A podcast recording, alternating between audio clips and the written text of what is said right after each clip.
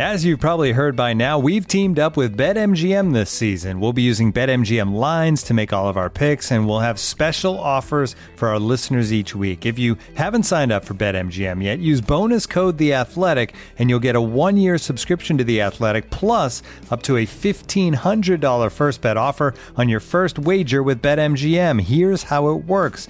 Download the BetMGM app and sign up using bonus code The Athletic. Make your first deposit of at least $10, place your first bet on any game, and claim your voucher for a one-year subscription to The Athletic.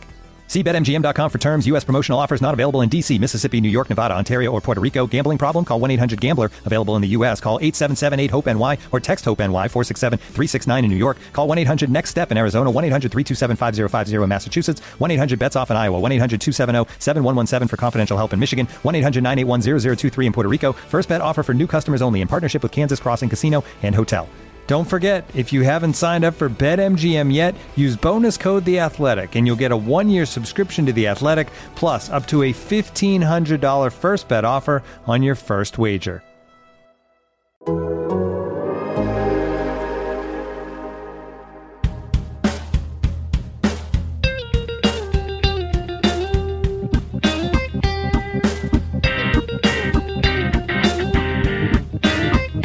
Welcome to Rates and Barrels. It's Friday, February 26th. Derek Van Riper, Britt Rolle, Eno Saris here with you on this Friday. On this episode, we discuss whether or not it matters to be in the best shape of your life at the beginning of spring training. Of course, we're seeing all of the best shape of his life stories rolling in this week. We have Spencer Torkelson joining the Weird Injury Club. We'll talk about how he injured himself. We'll say goodbye to Kevin Mather. We will also take a look at a question about four-man rotations from Oren, kind of going back in time a little bit there. Also had a few follow-ups, one suggesting that we have an original Ben Zobrist to talk about. So we'll get to that later on in this episode as well. Britt, how's it going for you on this Friday? Oh, it's going well. It's going well. It's nice to see you guys. It's nice to be Friday. This time next week, guys, I will be in Florida. Hmm. It's exciting. I will be jealous. Yeah. How's your Friday going so far? You know? Oh, it's good. I was on I was just thinking about this. I may have mental problems. I was on a podcast last night or yesterday afternoon, the Autobot AutoNew podcast, and I slipped into announcer voice, which anybody listening to this knows I have the old-timey announcer voice. And I slipped into it and back out of it, and then somebody on the podcast said, "What was that voice?" And I was like, "I don't know what you're talking about." So I just did it for a little bit without even thinking about it. So, yeah, you guys have wrecked my brain, apparently. We've wrecked your brain. Yeah. Let's stick with that. Let's clear the air real quick on this one. Britt, what do you think about when you take your dog for a walk? Oh, yeah, right. Usually I think about how many steps do I have, because my husband and I try to hit 10,000 a day. Right now I'm sitting at just about 5K. And I'm always like, all right, how many steps have we gone? How many more do we have left? My first question was, is it forced calisthenics for the dog? So you're answering that one right there. You're like, dog, I need another 1,000 steps. The dog's like, no, I want to go back in. It's cold. Pretty much. Our dog would basically just sleep all day if you let him. So, yes, it's basically me yelling and dragging my dog around our neighborhood. That's where it all started. All right. Well, but you're not thinking about being Truman Showed, and you're not thinking about apocalypse survival techniques. So I feel like that's a lot more normal out of all than both of us. Yeah, easily the most normal of the three of us. Yeah, Wednesday's episode, if you didn't catch the intro to that, we got deep inside the mind of Eno Saris. I'm not proud. Yeah, wasn't your best moment on the show, but let's talk about the common refrain that we see on baseball Twitter and in baseball stories this time of year: best shape of his life. And I thought the most impressive transformation, at least of this offseason, from one Avisaíl Garcia. And if I were to describe the typical Avisaíl Garcia body type, I would say it's that he's built kind of like an NFL tight end, like broad shoulders, pretty thick legs. Looks like a guy that could play other sports because he's like a linebacker, a tight end or a linebacker. Like he's big guy, but he moves well, and that's reflected in sprint speed. You see pretty good power. It's kind of on a prorated basis because we don't often get full 150 plus game seasons from him, but he looks like a different person in the videos. First, there was a tweet from Sophia Minert. She is on the field for the Brewers, and it's interesting because I didn't think Garcia at this stage of his career could completely change his body. You expect this from someone kind of in their earlier mid-20s. Garcia is like in that age 30 window where it's like you kind of feel like he is what he is, but 30 pounds from cutting out sugars and salts during the week, which... it's just cutting out the excess sugar and the excess salt, of course. Cutting out the good stuff. Cutting out the stuff that we all love. But this dude's pants don't look like they fit anymore. This is a big... he looks trim.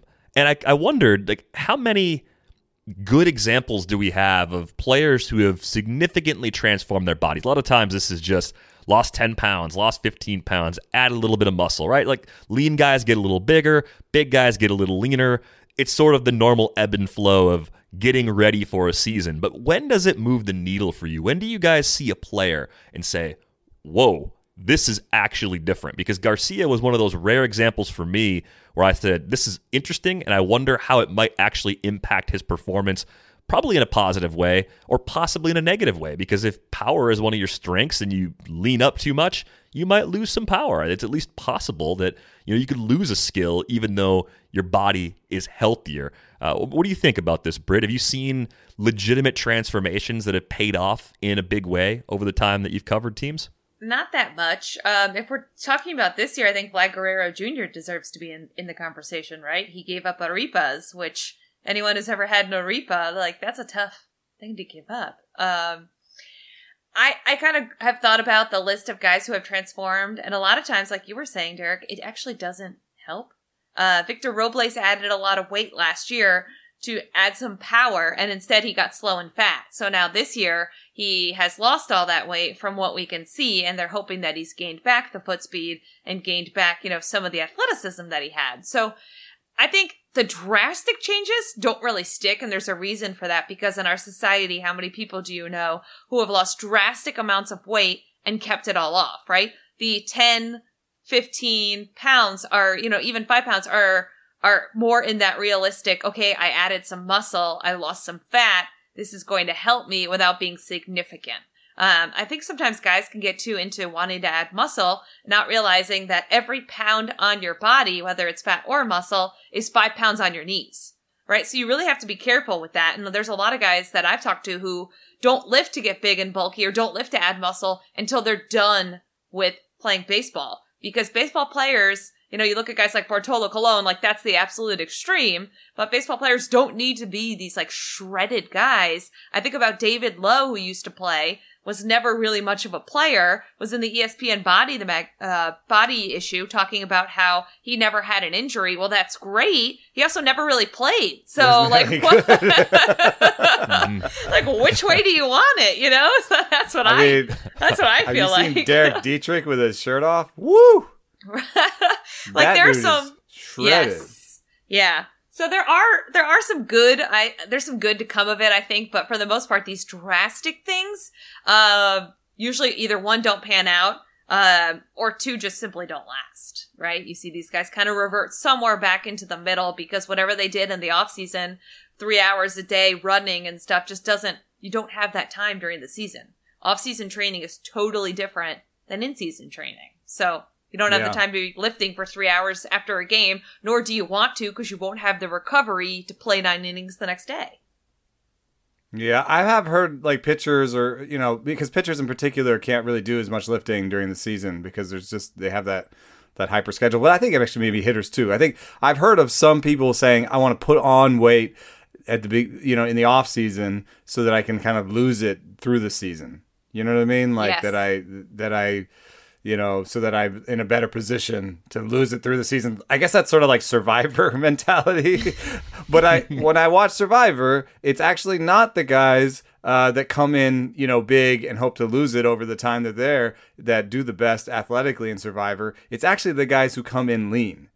You know, the guys who come in lean. I'm sorry, people don't know this about me. I watched Survivor for like 12 years. Awful. But it's a weird little factoid. But anyway. I have no idea. This is the second time in my life I've worked alongside someone who is a huge Survivor fan, and I didn't find out until years later. The first time it happened, my coworker left his job at Rotowire to go work on the Dream Team for Survivor. Eno probably knows what that is already. For those who don't know, the Dream Team is a group that actually tests out the games on Survivor and tries to break them to make sure the contestants won't break the games when they play them on the show. So they get to go on location. They get to be part of the production team, and he's kind of worked his way up. I think he still works with the production company that makes Survivor. That's fun, Survivor, man. You're traveling to the crazy places, and you don't have to do the whole mental aspect of Survivor, and you don't actually have to sleep out there like they're doing. You're sleeping in a bed. Yeah, he's seen the whole world. So actually, it was a great career choice for him. So shout out to Zach if he's listening to this podcast. I mean, that's like one of the coolest jobs I know about. But I had no idea he even watched the show until he came in to tell us, "Hey guys, I'm leaving the company. I'm going to go work on Survivor." And I'm like, that's great. That's awesome. But my point is that I think I'm almost into the I lost weight idea.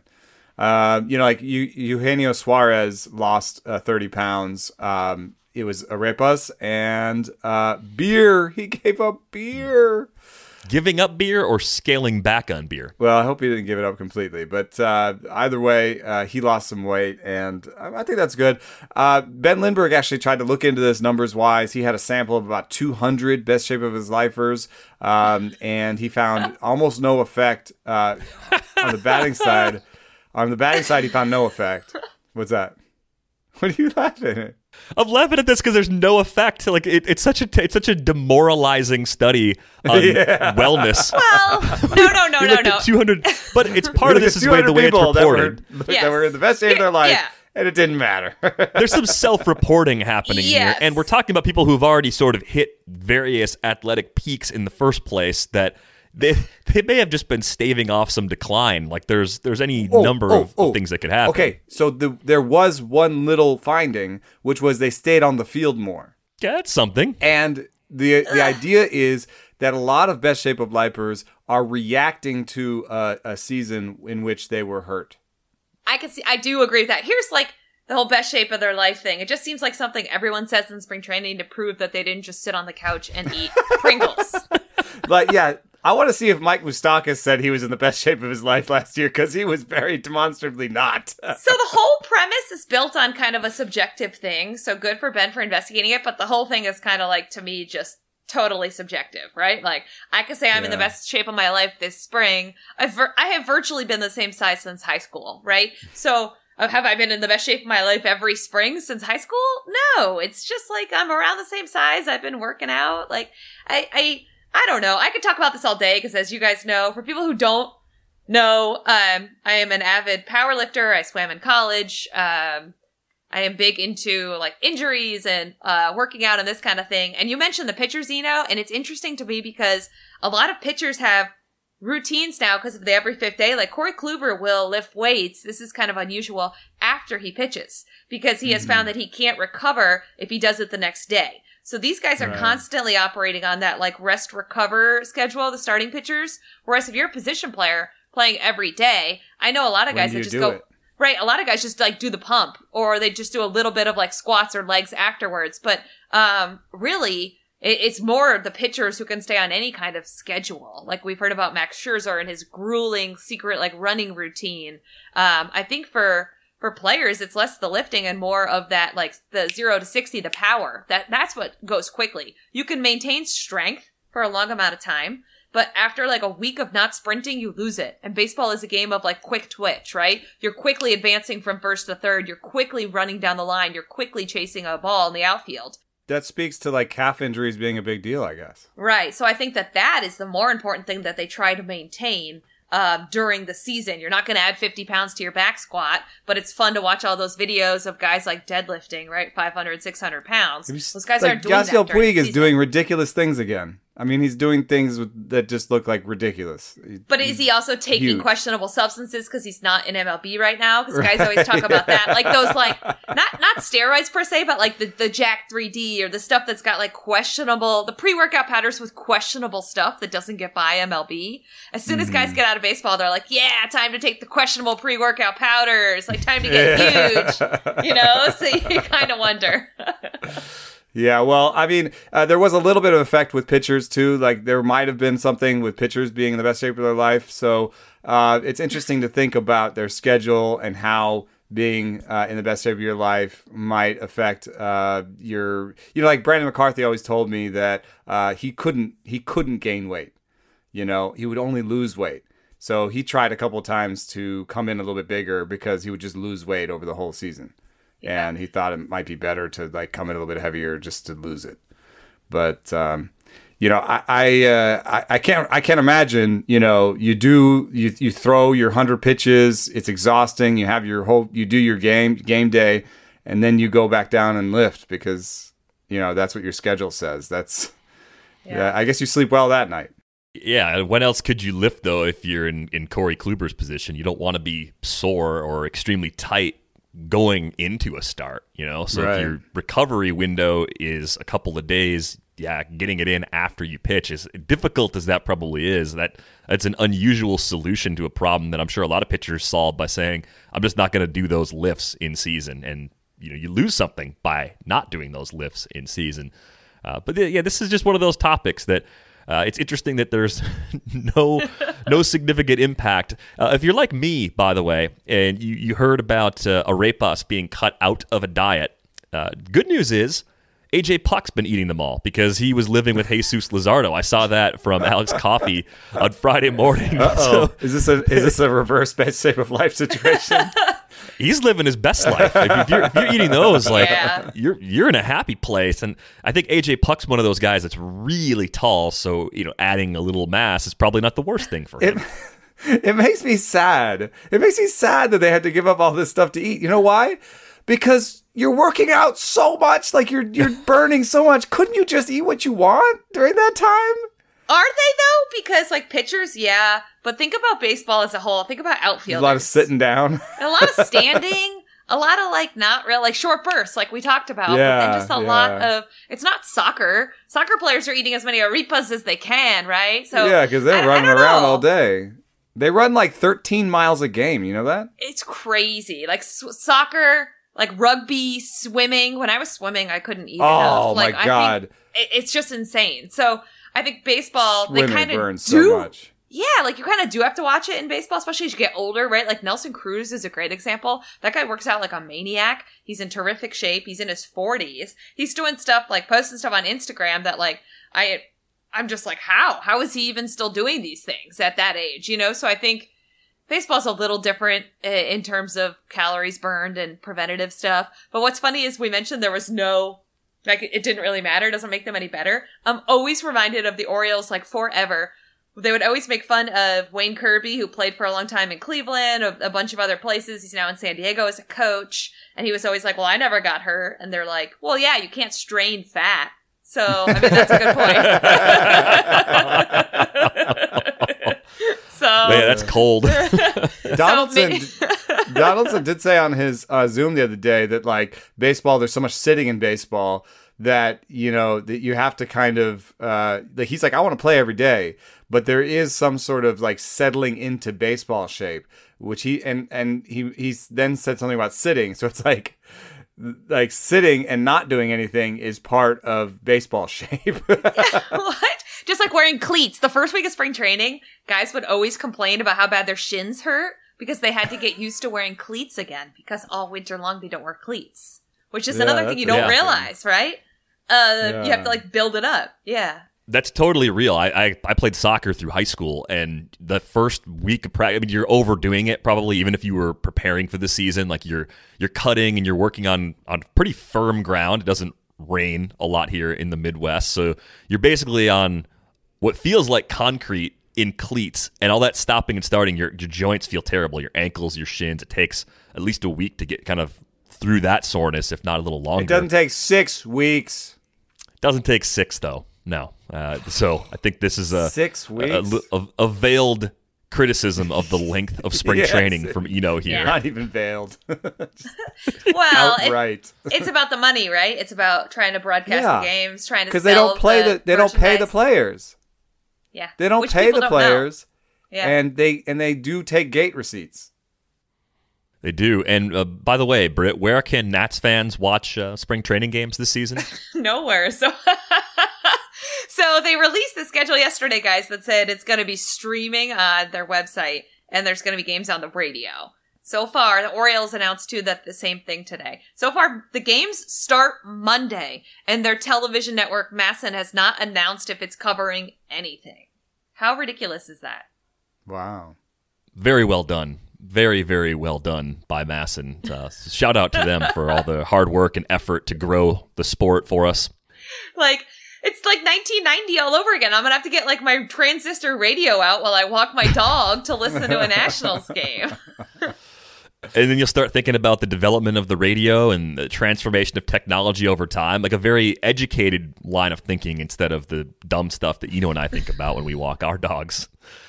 Looking for an assist with your credit card but can't get a hold of anyone? Luckily, with 24/7 U.S.-based live customer service from Discover, everyone has the option to talk to a real person anytime, day or night. Yep, you heard that right. You can talk to a real human in customer service anytime. Sounds like a real game changer if you ask us.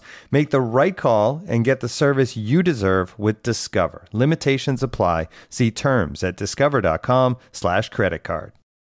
Looking for an assist with your credit card but can't get a hold of anyone? Luckily, with 24/7 U.S.-based live customer service from Discover, everyone has the option to talk to a real person anytime, day or night.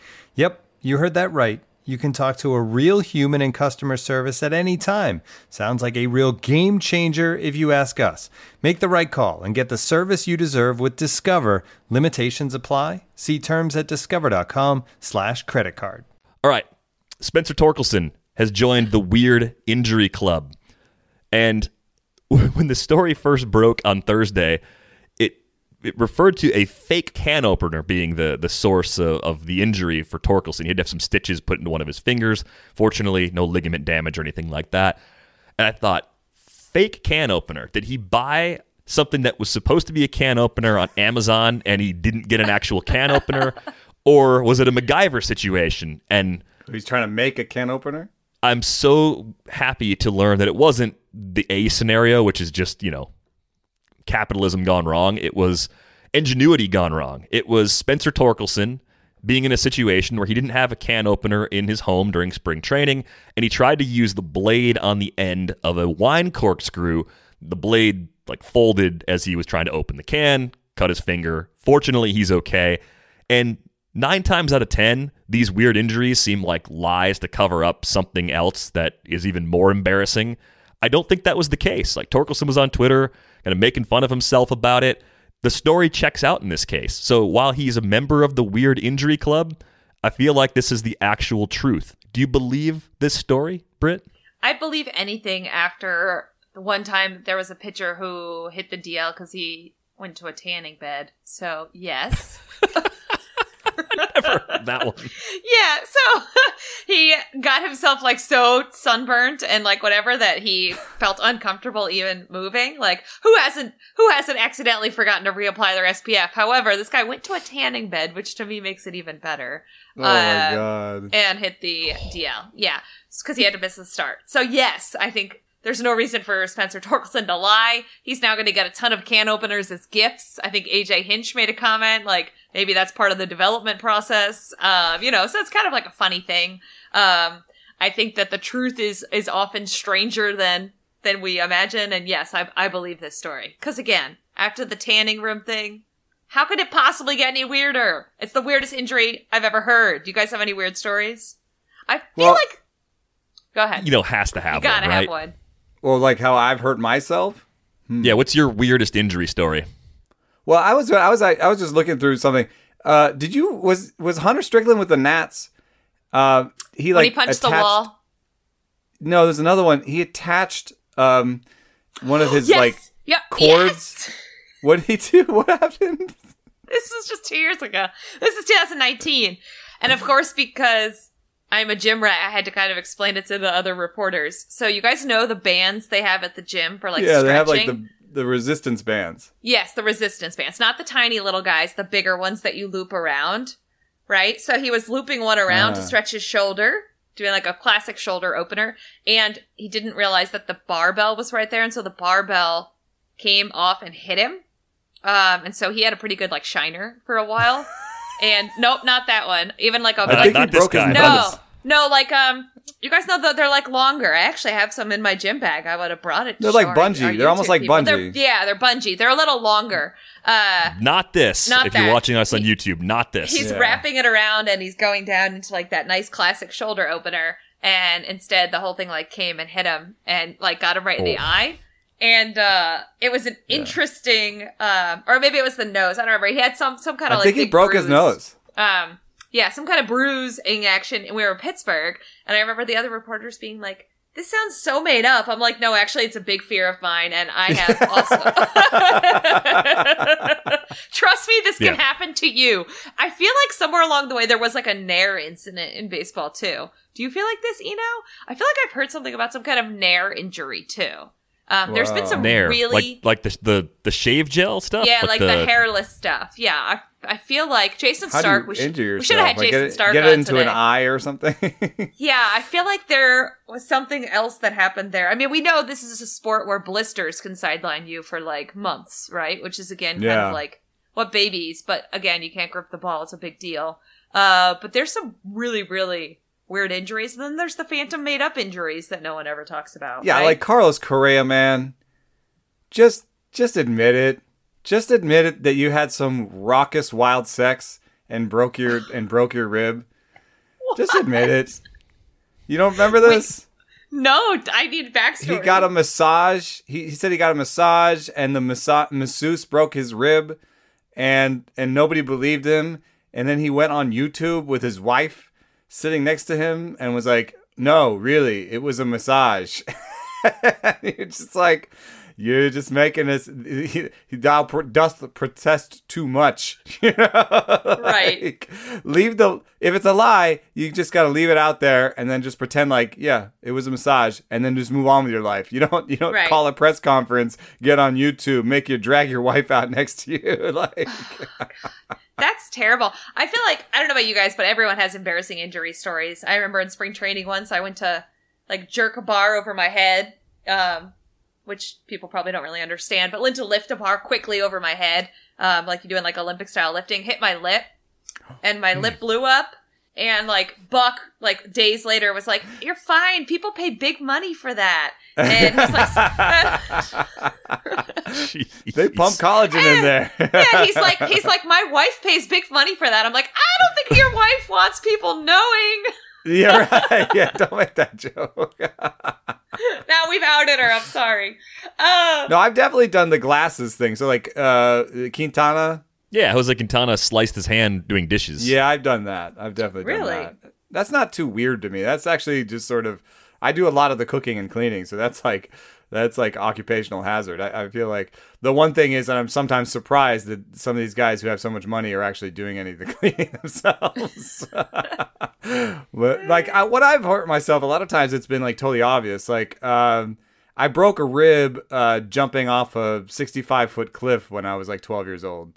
I don't know. It's yeah, dude, you didn't know what you were doing, and you hit the water pretty hard. And I'm just glad that I didn't drown because I couldn't move my arms or breathe, and I was in water. So that's more of a catastrophic injury or you deserved it kind of deal. I don't know. Wow, I've never, knock on wood, broken a bone. Derek, what do you got? No broken bones. The most embarrassing injury I ever had. I was walking back from my internship in college, and I had a laptop bag, an over-the-shoulder laptop bag. So I'm walking down the sidewalk, and the uneven sidewalk, which is the most common thing in a cold weather place because the sidewalk pieces shift. got me. So I hit it, and I kind of like started to stumble, and I didn't fall from that, but the laptop bag swung outward and started spinning completely sideways, like rotating as it came back into me, and it hit me between the calves and just took me down. And this is just on campus, right? Just walking down the sidewalk. A guy that just can't walk down the sidewalk without falling on his face. Spinning bag. I mean, it had to be hilarious. And I did the thing where I got up, kind of just dusted off the shoulder. Meant to do that. Looked over my shoulder. I'm like, anybody over there? Anybody over there? And there was like a mail carrier. I think the mail carrier saw me. So I probably mumbled something like, whoa, hey, look out for that sidewalk, and just went out with my life. But man, it was brutal. It was embarrassing. I didn't get hurt that bad, but probably my most embarrassing thing that if I had like broken my ankle or something, that would have been a horrible story to have to retell. Yeah. And there's something about the non-contact version. You know what I mean? Like, you know, at least in Britt's story, there was like a barbell involved and like some, you know. She was exercising. Yeah, right. She was performing a feat of strength when she was injured. Exactly. I was walking down a sidewalk after a 4-hour sedentary internship role. I got a high ankle sprain one time walking to get the ball that had gone out of bounds. Oh, and no, I did that. I did something like that too. And like everybody was like not looking because it was just like, oh, Eno's going to go get the ball. It was like in my weekly pickup game, right? And then all of a sudden I'm screaming on the ground, and they're all like, "What the hell happened, dude?" I'm like, "I'm out." It was like a 3-week injury too. It sucked. Oh. I ran up to a ball that was rolling out of bounds at one of my soccer games. Already out of play. I tried to like, without slowing down too much, I tried to kind of like run up to it and trap it with like a spin move, which was really stupid. I'm not good enough to do that anyway. Rolled over my foot, and my foot, if you're watching on YouTube, it went like toes under heel. It just like folded all the way. I'm amazed I didn't break anything. Missed a couple games after that actually too, which is like, if you just run up to the ball and pick it up like a normal person, you're not out. You're not going to miss games, dude. To this day, I still don't know how I sprained my ankle. Unbelievable. I'm like walking over to get the ball, and I'm on the ground screaming. I think that those, I have broken a couple bones. The small one in my finger, but basketball has been a lot of the source of most of my injuries.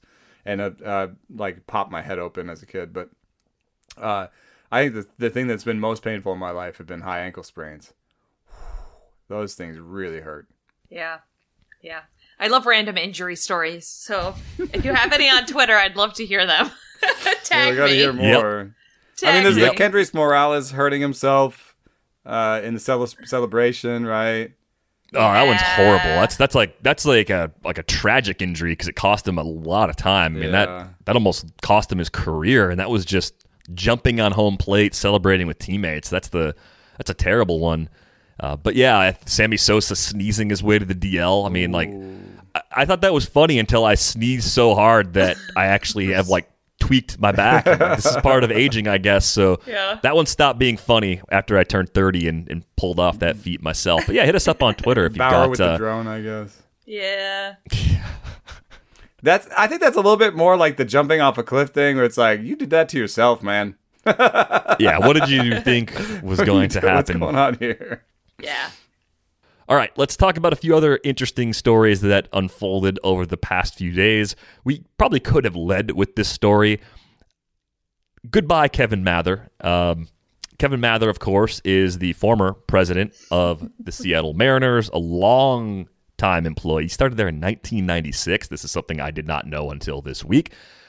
Team presidents are people that hold a lot of power in an organization, and they're people that you rarely hear about outside of the teams that you follow most closely, right? I mean, it was not, at the time, in 2018, it was not a story that I was aware of that Kevin Mather was in trouble for sexual harassment in the workplace, and there was a large settlement made with the victims of that harassment.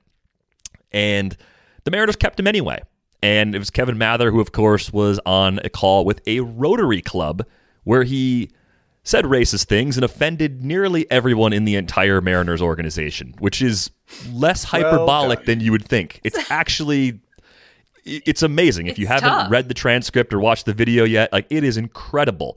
It is one of the most unfiltered things a front office executive has ever said in front of a group of public people. And I don't think there was no question. There were no questions that prompted it. It was just like total stream of consciousness for this man to come out and say all these things to this group of people. I do have one question about it. I mean, you know, it utterly just terrible stuff about, you know, Julio Rodriguez not speaking English well, which he does. Yeah.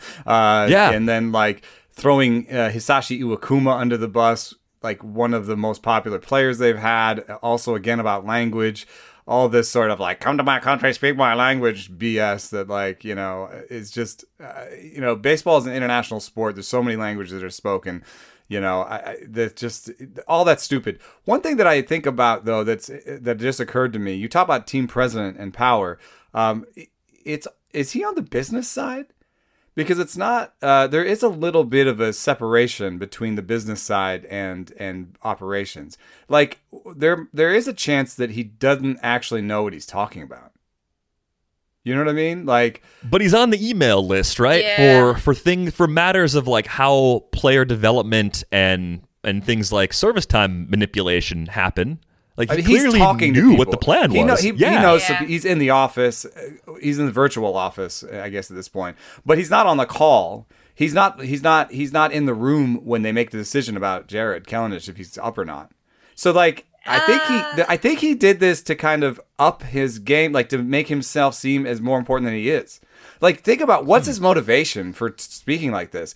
And I've seen it. It's like that. Like you're kind of a part-time role player, but you're in baseball and you're kind of like trying to prove that like you know stuff, you know, and like you know. I actually think that he's probably on the business side. His stuff is probably his business. His actual role probably has more to do with, you know, what jerseys do we sell this year? And, you know, like park stuff and like how, you know, what sort of corporate sponsorship agreements that we're going to make and stuff like that. I don't think that he is in the room when they decide who to trade or, you know, like team president is not in the room when you're deciding who to trade or who to call up.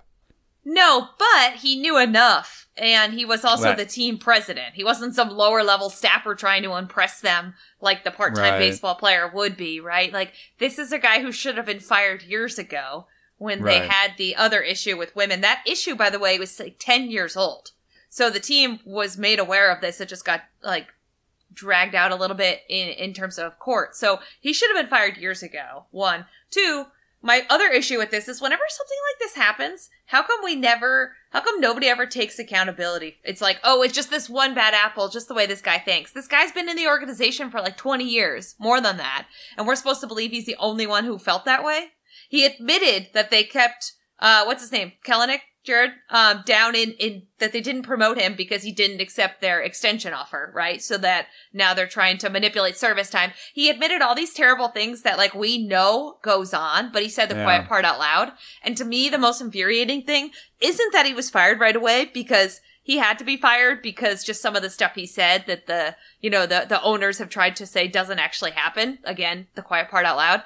But now the Mariners are like, well, he doesn't represent our views. Like, let's push him aside and alienate him as much as we can. There's no way he was one bad apple. He was the team president. He had significant power. Like, come on. Look at some, and you can also just look at decisions they've made as you know in the past. Evan White did not have that much playing time in the minors, was not even highly regarded as Kelenic. I don't think there was a ton of people out there banging down the door saying Evan White is ready for the major leagues, but Evan White signs a $24 million deal and Evan White gets the job from day one. Right. You know? Right. And he didn't even perform that well. And just, you know, it wasn't like he made them make him the first baseman. It was like, oh, well, he signed the deal. He's cost controlled. You know, there's our first baseman. So the proof is in the pudding on some of this stuff for sure. And the reaction from players was pretty swift. You know, I was on that Josh Donaldson call where he was talking about, you know, just, you know, being happy that he said it out loud because now it's just obvious that this is how they think. And also, you know, the idea that the best players, I think that's also a PR win for the players. the idea that the best players in baseball are not in the big leagues, I think, is something that no fan wants to hear, you know? No. Right. And so that's got to be some point of leverage for players. You heard Garrett Cole talk about it too. Do you guys think they blow up the way this is done, or at least try to, the arbitration stuff? Because they're the only sport that does this. It's so tricky because in most of these negotiations that I've followed as an adult, it always seems like the veteran players' needs come first. And baseball's problems impact the youngest players and the unrepresented players. The minor leaguers do not have representation in the union. And yet, how they're treated is effectively determined by the Players Association. That's messed up, right? Like, part of the reason minor leaguers get paid like garbage, they don't even have a seat at the table within their own union. That's part of the problem, too. I hope that they get this right. I think they can get it right fairly easily, but how they get it right is going to be the problem, right? Is it going to be shorter paths to free agency? Is it going to be increases to the minimum salary? Is it going to be immediate forays into arbitration instead of having league minimum cost controlled years for 2 to 3 years to begin a player's career? That's the stuff they're going to probably fight about when we get to next offseason. I'm cautiously optimistic. I think having Kevin Mather say that quiet part out loud helps the player's case quite a bit. But I don't want to expect too much, because I will be disappointed in the outcome if I expect too much. If I expect the players to be treated completely fairly, I will be almost certainly disappointed by how things eventually play out. Yeah. Check this out, man. This blew my mind. Okay, remember as I read this, this is ownership proposal dated June 14th, 1994. Ownership proposal. The proposal would guarantee... don't worry about that. Ownership proposal would also have forced clubs to fit their payrolls into a more evenly based structure. Salary arbitration would have been eliminated. Free agency would begin after 4 years rather than 6, and owners would have retained the right to keep a 4 or 5 year player by matching the best offer. That would have been good. Oops. That would have been great. Oops. Compared to what we have. Oops. Should have took it. Yikes. That's so far away from what they've got right now. Yeah. The problem was that was in the context of a cap and floor. But I'm all for the system they got was a de facto cap. I mean, what we have now is being treated as a cap. If you only have 1 or 2 teams that ever go over, you know, it's at least a soft cap. Yeah, agreed. The thing that, aside from the comments themselves, especially the absolutely discriminatory comments that Kevin Mather made.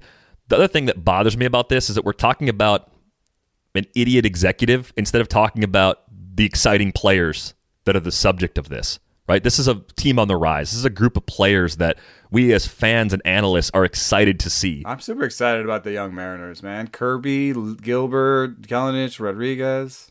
We should be talking about them. That's what we would rather be talking about yet again. Yeah, and here we are. Why isn't he on the rotary call saying, oh man, it's about to get good here? Why is it so hard to do that?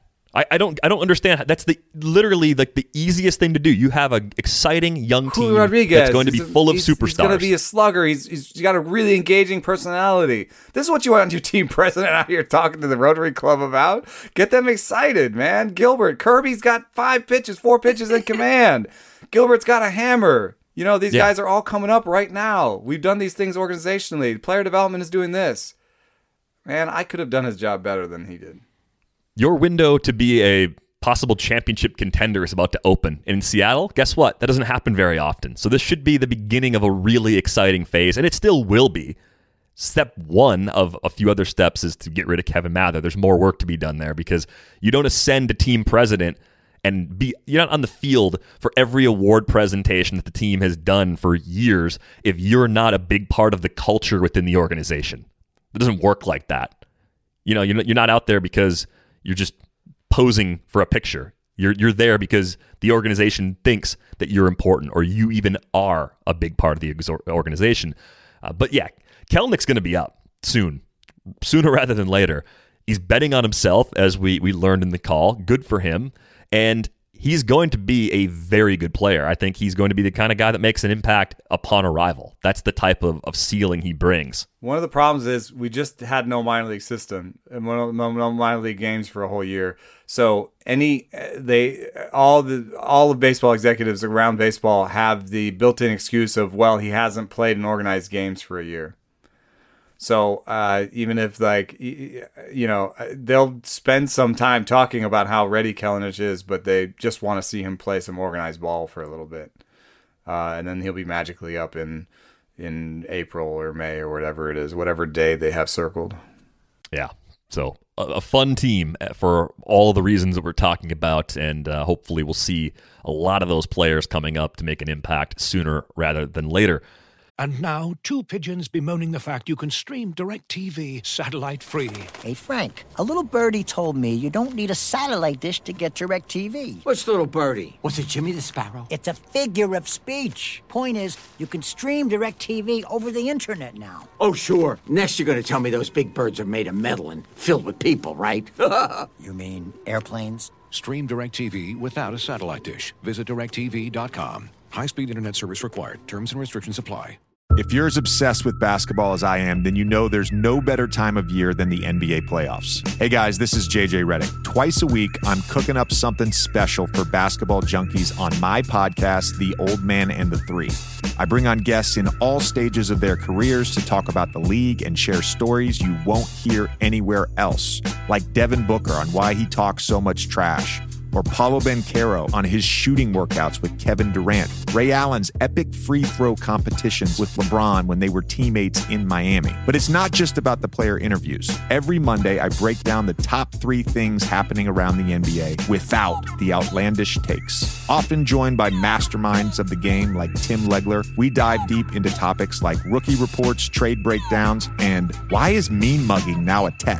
The Old Man and the Three is the only companion podcast you'll need during the playoffs this year. Be sure to listen to The Old Man and the Three ad-free on Wondery Plus or wherever you get your podcasts. All right, we got a great question here from Oren. Oren writes, back in 1990, when Mike Harkey was a young Cub, they went to a four-man rotation for a while. It was unusual even then, but was explained in a way that made sense. They claimed it would make pitchers more efficient. First, as all those old pitching coaches like George Bamberger used to say, the key to control is throwing the ball often. Second, knowing you'd be going again in 4 days would encourage you to throw strikes and get out of innings quickly instead of just trying to strike guys out. But now we're headed to six-man rotations, and we don't even expect a bunch of guys to go 5 innings in their starts. Never mind all the one-inning guys who can throw however many pitches per appearance. Do we know, and do numbers show, this is all making pitchers less efficient in terms of pitches thrown per batter, strike-to-ball ratio, etc.? Interesting question here from Oren. Any general thoughts on just the first part of this? I mean, like, the idea of having to pitch more often does entice you to not overwork yourself, which is kind of an old-school funny thought that has really escaped modern thinking in baseball. Yeah, I mean, we've seen that... basically pitchers are throwing an extra pitch or pitch plus per inning just over the last 10 years or so as strikeouts have gone up. It may just be that there is a relationship between strikeouts, balls in play, and efficiency. There definitely is. It takes more pitches to strike a guy out than it does to get a ground ball, but ground balls turn into hits. And so, you know, that's we've created this game where we've optimized for the strikeout, and so we were asking them to throw more pitches, and that's why they don't go as deep into games and blah blah blah. I mean, it's all together. I just don't think that you can goose it in the other direction just by doing the four-man rotation. You know what I mean? Like, I think that you do the four-man rotation, and all those guys in the four-man rotation would still want to strike guys out because they know they get paid in arbitration for the strikeout. They know that they get paid in free agency to the strikeout. They know that everybody's looking for the strikeout. So I don't think that just changing to a four-man rotation would be enough to... I think you'd have to change incentives in the game, either change incentives in arbitration or do something to the ball, or do something to the rules of the game to incentivize balls in play somehow. I agree, and what I think too, as you said, they're not going to throw slower. I think what you're going to see is guys throw 4-inning starts now in that 4-man rotation, right? Because they don't have the juice. They're losing the extra day of rest. I think what's going to happen is you see like what we see in the playoffs sometimes with those short little high energy starts, and then you have the bullpen pick up the bulk of the game. So I don't think it actually really makes anything better at all. It's really actually a really good point. You know what would happen on a roster if you had a 4-man rotation? Where would you use that extra roster slot? In the bullpen, right? Yep. So you'd have another reliever, and so you'd have, I mean, it could be interesting to like do 4 guys who throw 4 innings, you know, and then you have 2 guys in the bullpen who throw 2 innings or 3 innings, right? And you kind of just like, you might be able to do something interesting there. But still, it would be about strikeouts. It wouldn't necessarily be about efficiency. It would be about those guys. You have 4 guys who can throw 4 innings and throw max effort for those 4 innings every 4 days instead of, you know, what we have now. So I think it is interesting to think about. But we're going the other direction. We're going to 6-man rotations. That's what we're doing, and we're gonna do the same thing. We're just gonna give them more days of rest. Ask him to throw as hard as possible and get all those strikeouts, and we're just going to do it with 6 people. They're already doing that in Japan. Yeah. Yeah. I would like to know, I guess we would probably get an unsatisfactory answer if we asked most major league teams that's just thinking about Alex Anthopoulos' comments. You know, this is how we do it. I forget what the question was, but we've talked about it on the show before. Where it's like, why do we do it this way? Oh, the innings increases. So that's just kind of what we do. I would love to get explanations from teams in Japan too, and say, well, why do you guys do it this way with the 6-man rotation? And I wonder if the answers would still be similar. Like, that's just how we've always done it. You have 6 starters, because I think going to 6 starters here is a way of trying to let pitchers live closer to their max velocity over a full season, right? If we're finding that that's the thing that causes pitchers to break down, but it also makes them optimally effective, it's the counter adjustment to allow health within the framework of optimal efficiency in terms of stuff, right? If you can get that balance right, that's great. But the other end of the spectrum, the Oren era pitchers like the Mike Harkey Cubs, I think of Greg Maddux. I mean, like the most efficient pitcher I can recall ever watching, mostly watching him as a kid. He did pitch into my early adulthood, but peak Greg Maddux when we were kids was cruising through games with low pitch counts. I mean, why are we not trying to develop pitchers that way too? The Maddux. It's like a complete game with 85 pitches or something. But why are we not trying to make maybe we're talking about an amazing outlier that's legitimately possible? Yeah, why aren't we trying to make more of that? Yeah, why are we trying to make more guys that throw gas in the rotation? Right, that's what they're doing right now. But like that seems like that you could probably make pitchers more like Greg Maddux more easily than you can make guys that are more like, I don't know, let's say Noah Syndergaard, right? A guy that throws really hard, I mean, and is broken down. Like I just think I think you're running a lot more risk of taking your best talent and breaking it, going the current direction, even with the 6-man rotation adjustment, than you are trying to figure out, hey, like how do we make more Madduxes? Again, maybe it's impossible. Maybe there was just an amazing talent there that we can't replicate. But in my mind, finding people that do what Greg Maddux used to do, developing people that could do what Greg Maddux used to do seems easier than rolling more Noah Syndergaards off the developmental assembly line. Yeah, well, we'll have to see. Sorry, I was just picturing a factory belt of Noah Syndergaards just shredded, one at a time, just rolling through driveline. Noah Syndergaard. It's like a long conveyor belt, like a moving walkway going into a driveline facility, and it's like kind of tall, skinny blonde dudes, and then they come out like jacked like Noah Syndergaard throwing gas. It's a terrible cartoon world that I live in. Yeah, I don't know. I think Japan is a little bit of this is just how we've always done it, but also you know, Japanese workloads in a given game are heavier, right? I think they have a slightly different attitude about like the 100 pitches. 100 pitches for us is one of those, we don't know why, but we just do 100 pitches. Nobody throws more than 100 pitches anymore. We don't know why. It's just because it's the number. It's the same reason if you bid $20 on a player in an auction, and you're a little bit less likely to have someone bid 21. If you bid 18, it's very likely someone goes 19 just because there's a mental aspect to that whole number. 1999. It's not $20. Mm-hmm. But yeah, maybe if they have those increased workloads. Also, I kind of like it from a work-life balance situation. I know I'm talking now as a reporter and not as a player, but I think it would be kind of cool if baseball had a day off. If like everybody had a day off every week. I think people would like that because for times when teams are home between series, they would actually have a day to spend with their families. And if you don't want to make it Sunday, because Sunday, like, there's a lot of money and people come to the park and stuff. I mean, Tuesdays at the ballpark, I have to tell you, man, I've never seen worse crowds than Tuesday nights. And what if you just said Tuesday is National Baseball Day? It's like we always have Tuesday off, and then you could have these, like, you could still do fun stuff in the media with the Tuesday day off, right? Be like this week in baseball. Remember TWIB, whatever, This Week in Baseball, that show? Like, you could have like weekly recap baseball shows on Tuesday that you kind of, as a producer or as a media content creator, you could be creating all week, because you have this day that you know the day is off, and, like, you know what I mean? Like, you could do fun things with the day off. You guys, the original question was pitching on 4 days. And Eno has turned this into giving himself a day off. I just want to make sure.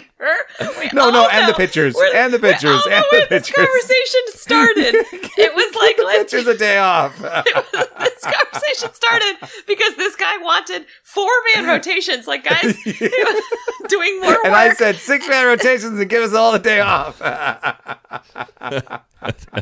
Eno for Kavish. Yeah. Like, I was just like, what are we talking about? My tagline would be, everyone work less. He's got a strong case. I think Monday should be the day off. Half the best pizza places in the world aren't even open on Mondays, just because everyone's got to rest someday. Monday is a crap day. You don't go out to eat on Monday. You don't go to baseball games on Monday. No fun. You hate going to work on a Monday for most people. I eat broccoli. I mean, I run 5 miles. It's cleanse day. If Derek can't get a pizza, damn it, no one can watch baseball. Yeah. Can't get a decent pizza on a Monday in this town, so might as well give up baseball that day too and do the crossword, you know? Like, what else am I going to do? Our pets' heads are falling off. You're right. That's more in line with Eno's apocalypse scenario. Yeah. That's the Lloyd Christmas Dumb and Dumber. Another great email here. I got to find the name on this one. I copied the email, not the person who sent it. I was hoping for your take on a potential issue. Granted, camps are just starting, but with all the talk surrounding innings limits for pitchers and potential 6-man rotations, I was wondering if minimum innings requirements need to be lowered. So in a lot of fantasy leagues, of course, you have a limit. In this particular league, this is a 12-team only league. They have a 900-inning minimum, which in the past wasn't an issue. Yeah, I think you could lower that, knock it down to like 800, because you're still not going to be able to take 9 pitching spots in a typical fantasy league and jam in all relievers and get to 800 innings. You're still going to fall short, right? The whole point of that innings minimum is to make sure that people have a balance of starters and relievers. I think you could lower it slightly. But also 900 is not that hard to hit, so... Yeah, so you don't have to go crazy with that, but even in a season where we're like how many 200-inning guys do you think we're going to see this year, Britt? Like 2? Yeah, I mean, we talked about this last week, right? Like, there's no way. I took the over on 3.5. Yeah, not very many. So yeah, you have to scale it back. I mean, when we did that story, you know, everyone was basically like, "Yeah, you're going to have to." First off, everyone gave us like the collective shrug, like we have no idea, we're just guessing. But also, It seemed like they're going to err more on the cautious side, because who wants to be the team that pushes their young pitchers and they're all hurt, right? Like, right. Then now, cool. Like, yeah, like now you all not only wasted 2020, but oops, there goes 2021. Like, okay, now you're in big trouble. Yeah, but I have like I have an insight into like one particular team. The Blue Jays have, I think, 2 really interesting arms in the back end. Thomas Hatch, Julian Merriweather. You know, neither of them have enough innings because they've either worked as relievers or there was no minor league season last year. And they are on the outside looking in. They're sort of 6 and 7 starters. But the plan is for Hatch to stretch out and maybe even make the rotation. And maybe have like sort of 100 to 120 innings in him.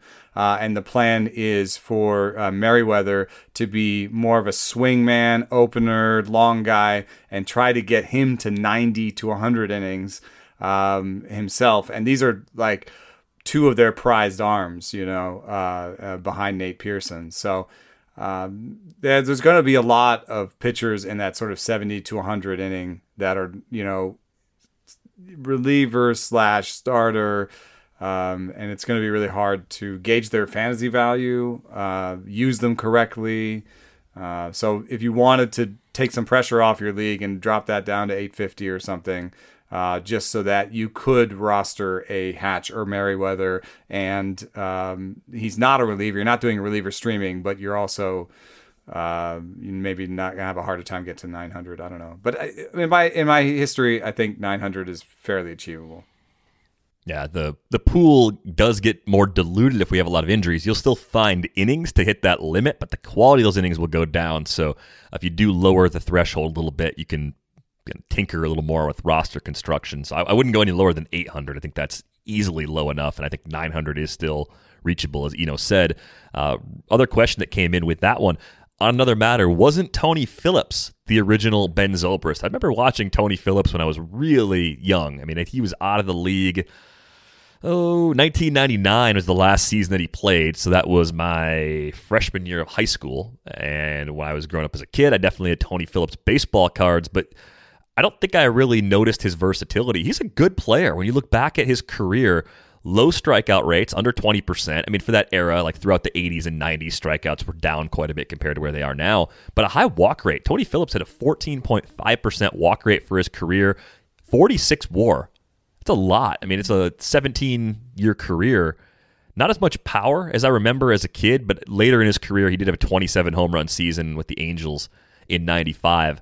As far as that defensive versatility goes, had positive defensive value earlier in his career, kind of just moved around a little bit. Short. Wasn't a good defender anymore. Had 101 games at short in 83, 91 the next day, next year. Mm-hmm. I'm surprised. I thought of him as a second baseman outfielder. Isn't Tony Phillips also the guy that had the super open stance? I thought he had more of a squat. Is that Tony Fernandez, the guy who's super open, looking straight at the pitcher? Here's why he wasn't the original Zobrist, though. The reason that Zobrist was so original, like we said, is the power. He didn't have the power numbers. Yeah. Right? The reason that Zobrist was such a, like, wait a second, how's this guy? Is because he had, like, the power hitter numbers, and he didn't have a position. He didn't have a role. Yeah, the game was different back then, right? There wasn't as much. We're now at a time where home runs are hit by the 1 to 9 in the order, and they're in increasing every year. It seems like the home run record is shattered. It's a good comparison, but it certainly still doesn't stand alone as that, like, 2009 Ben Zobrist Zorilla season. Yeah, like there's no Tony Phillips season that gets close to it, but there is some versatility. Remember the number letter jumble I dropped on you guys last week from Baseball Reference? Tony Phillips has a lot of that going on in the position column. There's a 547H6839D in there. That's crazy. Like for a guy that could actually hit a little bit. So I'll accept it as a very good comparison. I think someone else on Twitter threw Phillips our way too, so I don't remember who that was offhand, but kind of laid the groundwork for a player like Ben Zobrist to become Ben Zobrist and just didn't quite hit that same offensive ceiling. I do wonder, when you think back to players from the 80s and the way some of us were taught how to hit as kids, and I'm sure when Tony Phillips was coming up, he had plenty of coaches in his ear telling him, hit the ball on the ground and run, right? That's what so many coaches told hitters back then. If he was coached to hit the ball in the air more often when he was younger, I wonder if he could have put together a season more like Zobrist. He could have been a 20-homer guy on more than one occasion, just because he got there at age 36 for the first time. What an interesting career that Tony Phillips had. Definitely a great player that did a lot of things for a lot of teams over a long period of time. Thanks a lot for that question. We got a question from Laura.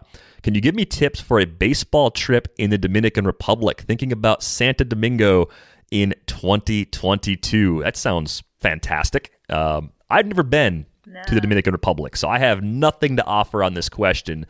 Do either of you have any tips for Laura? No, I hope she gives us tips, because I've never been there to watch baseball. So she's going to have to give us tips. I texted a contact, and I got one word response, don't. Oh. Yikes. Wow. See, I want to go, but I have not gotten clarification on that. So yeah. So okay. Hopefully she can give us tips. Email us after you go. I was born in Jamaica, man. I love the islands down there. If I could do a trip where I went to Jamaica and saw baseball, I would do that in a second. So I think it's gotta be fun. Maybe I think it's gotta be like a, you know, go around the like the World Series down there, like the Winter League World Series. You know, do like it's a lot of fun. It's January or something. Yeah. Keep us posted if you're listening. Let us know. I want tips. I would do it. If you're listening to this show and you've been down to the Dominican Republic to watch baseball, let us know how the experience went. Yeah, we'll gather rates and barrels at theathletic.com. Yeah, try to help Laura out. Try to help everybody out. People want to go places as soon as we can start going places again. Yeah. On the last episode, I referred. Yeah, I got a pretty good list going too. Last episode, we were talking about our player descriptions, talking about Eno's terrible pelvis, and we got an email here. My favorite player description, Chris Bosio, good arm, bad body. Dating myself here, your friend, Gern Blanston. Yeah, that's a fair description of Chris Bosio, I think, at this point. Thank you for that email, Gern. We got to Britt's normal thoughts while dog walking, so I'm glad we covered that, which brings us to our final topic of this week. It is time for Beer of the Month. All right, you can go first. What is your Beer of the Month selection for February? I had a really interesting beer the other night called Down for My Day Ones. And it was a Wizened IPA from Pacifica, Eagle Rock, and Hen House, a three-way collaboration. And it was basically a Hefeweizen, but it was an IPA. And one thing that made it just really interesting for me was that it was a hazy, and sometimes people say hazies are kind of taste like Hefeweizens, and I was like, yes, but there's this very distinct taste in Hefeweizens that's not in hazy IPAs, So I liked it, and I also had this weird revelation while I was drinking it that while I bought it, I was like, I may hate this beer. And very strange for someone to buy a beer that they later might hate. So I was questioning my own decision-making skills, but it turned out that I liked it. You've had so many. Yeah. You've covered so many on the great beer bingo card that you're now moving into beers that you might not even like just to try something new. I think that is it. Yeah, this looks weird. I guess I'll try one. I love buying, by the way. It also is awesome that you can buy single cans. That is I'm in my beer place, I go to the single cans first, and something has to be elevated. Either I have to know it's great, I've had it before, it has to be elevated to 4-can status. But 1-can status, hell yeah, I'll try it. Brit? Wow, that's hard to follow because covers beer for a living. It's not as much anymore. Really though, it's a 10-minute spiel, and I just was gonna just name a beer that I enjoyed. I'm interested to see what kind of beer you enjoy. I've been sending boxes to people. I'll send you a box of beer at some point. Okay? Well, to me, I need to know what you like. As it starts to get warmer, it's sour beer season. I think more in the fall, winter, it's more cideries. You can have heavier stouts if you wanted. I'm not a huge IPA person, but when we get into I do when we get into the summer, I do like Leinenkugel. I know it's not as uppity as all these other ones, but summer shandy is a big one in our house once it gets warm. The sour beers, I'm trying to think of the specific sour beer. There was this raspberry one that I had that was top end, and I can't remember the name of it. We had it in Michigan last summer, or I guess 2 summers ago, right? Because nobody goes anywhere. Yeah, right. It wasn't last Rubeus, Rubeus. I forget how you pronounce it, but Founders had a fruity beer that was pretty big that people like quite a bit. That might be it. Michigan's got such great. If you guys haven't. You guys are both we know Brittany. Mm-hmm. That's a legitimately well above average Michigan craft beer state. Yeah, mm-hmm. Yeah, really, really good. Hopefully we can get up there at some point this summer. That's definitely an easy, fun trip. But let's go with the Founders one then, because it's delicious. But yeah, it is officially, if you're going to send me something, it's sour beer season. Because all right, the sun is coming out practically in March. Just makes me feel like summer is here. Just nice and refreshing, Yeah. So yeah, not on the big fan. Yeah, the one thing that some sours they're like blending fruit into it or blending gummy worms into it and stuff like that. Yeah. And so some sours are getting kind of thicker. I'm getting a sense if you like the summer shandies, you like a little bit on the crisper and lighter side. Yeah, some of them are too sour. Like I'm not a Sour Patch Kid. Like those people who like the sour, the more sour the better. I don't want to like pucker my lips after every sip. I just want that nice little hint of sour to go with my. It still needs to be beer, right? I don't want to be drinking Sour Patch Kids. Yeah, Full Tilt near you does the they just like take Skittles and throw it actually like blended into the. And Sour Patch and like all that stuff. They're good people over there, though. Over at Full, they're really nice people. They are big baseball people. I got one. They are. Yeah, they had me tour their facility before it opened. I was going to come back, but 2020 happened. Yeah. The recommendation I have is one that I have not actually tried yet. It's one that I'm going to have this weekend. I'm going to drink this before the weather gets too warm because I agree with Britt. Seasonal beer approaches are really important, especially if you live in a terribly cold place. It's called Hazelnut Coffee and Cakes. It's another beer from Hubbard's Cave in Illinois. And yeah, so we're going to get like a imperial maple coffee stout with a little bit of hazelnut in there. And I don't even really like a lot of flavors in my coffee. I like pretty like straight up coffee with, you know, where the beans kind of speak for themselves. I don't want flavors added to them. But I do think when I go for a flavored coffee anyway, it's hazelnut. So this one really spoke to me because I think maple stouts are delicious. Yeah. I think it's going to taste like breakfast in a bottle. It checks in at like 12 ABV. And also good night in a bottle. Good night in a bottle. It's going to be a one and done beer for me, probably on Saturday night, watching a movie or something. But I'm really looking forward to it. The other Hubbard's Cave stuff I've had has all been really good. I think this is the first stout That's that what I'm saying. I've had a ton of IPAs. A lot of hazies with them. Yeah. Yeah. Everything else I've tried there has been good. So I'm giving them the benefit of the doubt. I mean, the scores on it are all fine, so I expect it to be absolutely delicious. So let us know what you might be cracking open since it's Beer of the Month Day. You can hit us up on Twitter. He's at Eno Saris. She's Britt_Drolli. I am at Derek Van Riper. You can email us, ratesandbarrels@theathletic.com. You can also sign up for a subscription. $3.99 a month gets it done at theathletic.com/ratesandbarrels. Plus, if you're still listening to the show 75 minutes in, we'd really appreciate it if you took a minute to fill out our listener survey. It's for all the podcasts we do at The Athletic. We're just trying to make all of our shows as good as they can be and serve you the best way we possibly can. So I'll put a link to that in the show notes today as well. That is going to wrap things up for this episode of Rates and Barrels. We are back with you on Monday. Thanks for listening.